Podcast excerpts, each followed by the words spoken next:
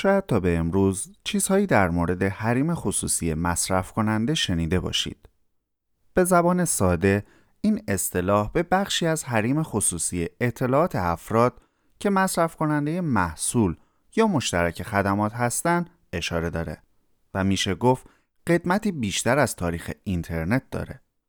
در دهه‌های پیشین و در دوران رشد و شکوفایی بانک‌ها و بنگاه‌های اقتصادی، برای حفظ حریم خصوصی مشترکان این گونه خدمات تصمیم گرفته شد که با اعمال قوانین حمایتی به صورت سختگیرانه اعتماد مصرف کنندگان یا همون مشترکان خدمات به شکل ملموس‌تری جلب بشه.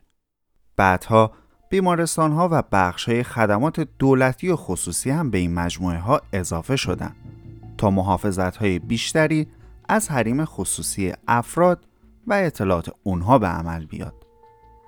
اما یکی از هدف‌های اولیه در شکل‌گیری موضوع حریم خصوصی مصرف کننده داشتن یک رویکرد اخلاقی بود که زمانی که هیچ قانون مکتوب و دقیقی در رابطه با موضوعات مرتبط با حریم خصوصی افراد وجود نداشت، بشه از اون به عنوان یک مرجع اخلاقی استفاده کرد. اما این مقصود اونچنان که باید و شاید انتظار میرفت هیچگاه عملی نشد. در واقع بعد از گذشت سالها در عصر حاضر میتونیم ببینیم که حریم خصوصی مصرف کننده یک شعار ویترینی برای شرکت‌ها و مجموعه‌های مختلف به ویژه در فضای آنلاین شناخته میشه که خیلی هم کسی جدیش نمیگیره.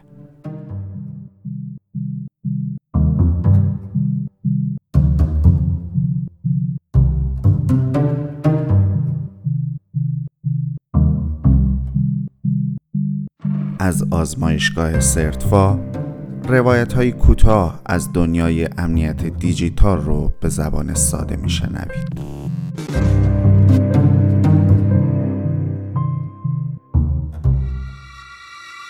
همونطور که در ابتدا اشاره شد، قرار بود که حریم خصوصی مصرف کننده یک رویکرد مکمل در راستای قوانین حمایتی برای حفاظت بیشتر از امنیت و حریم خصوصی افراد باشه. اما برخلاف انتظارها این امر به واقع به شکل موفقی محقق نشده و اثرات اون رو میشه در جاهای مختلفی مشاهده کرد.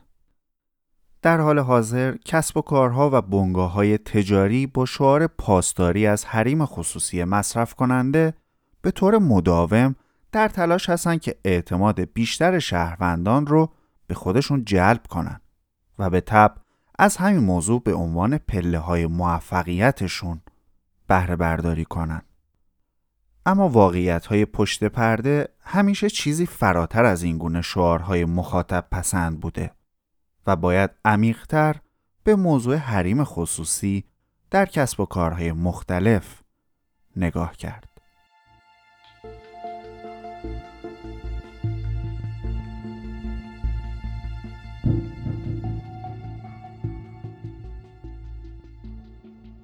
در بیانی ساده باید گفت که در ساختار مدل تجاری بسیاری از کسب و کارها به ویژه مشاغل آنلاین این انبوه داده‌ها و اطلاعات کاربرانه که حرف اول و آخر رو میزنه و ارائه دهندگان خدمات بخش عمده درآمدشون رو از طریق داده‌های مشترکانشون به دست میارن و مسئله تعهدات اخلاقی مثل حریم خصوصی مصرف کننده براشون اونچنان اهمیتی نداره.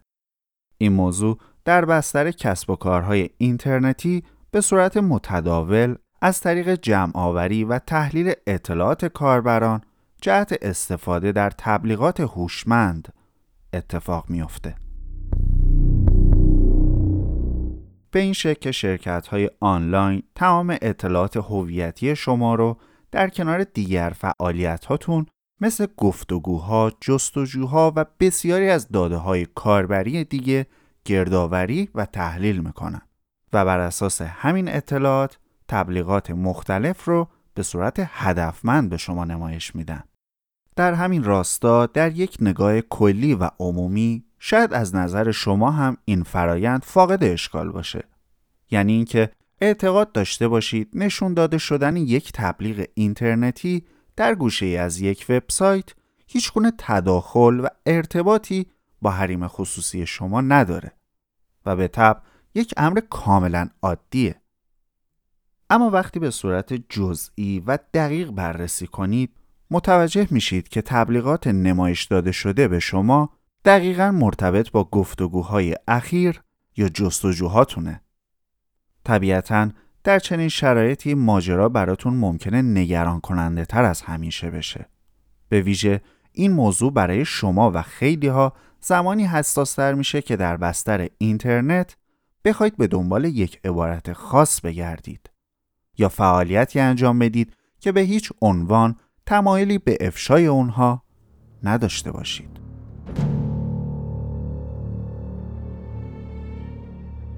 همونطور که گفتیم برخی از وبسایت‌ها و خدمات آنلاین ممکنه به مشخصات هویتی ما، موقعیت جغرافیاییمون، علاقه‌مندی‌ها، حتی نحوه فکر کردن و جزئیات ارتباطاتمون دسترسی داشته باشن و این مسئله به خودی خود نگران کننده و خطرناکه.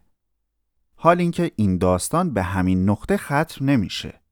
کسب و کارهای اینترنتی و وبسایت‌ها ممکنه جدای تجارت مستقیم از طریق جمع‌آوری و بهره برداری هدفمند از اطلاعات کاربرانشون اقدامات خطرناک دیگه‌ای رو هم مرتکب بشن که ما از اونها بیخبر بمونیم.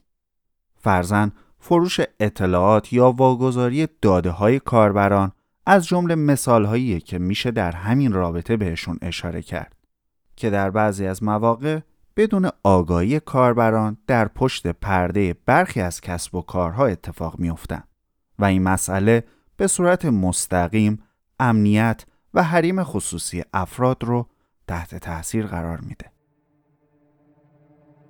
برخلاف دنیای واقعی که ما آدم‌ها بر اساس تجربیات زیستمون اغلب مخاطراتش رو میشناسیم، تهدیدات و خطرات آنلاین تا حدودی برامون تازگی دارن و به مرور باید باهاشون آشنا بشیم.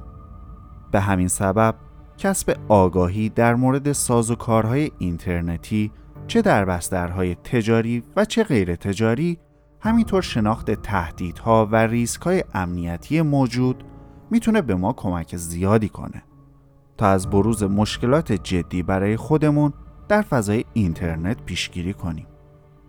دونستن این مسئله که به واقع حریم خصوصی ما برای شرکت‌های اینترنتی اونچنان اهمیتی نداره و اولویت برای اونها رونق کسب و کار و تجارتشونه، میتونه تلنگری به موقع باشه تا آگاهانه پیش از هر چیز اطلاعاتمون رو خودمون کنترل کنیم و کمتر در اختیار وبسایت‌ها و خدمات آنلاین قرار بدیم.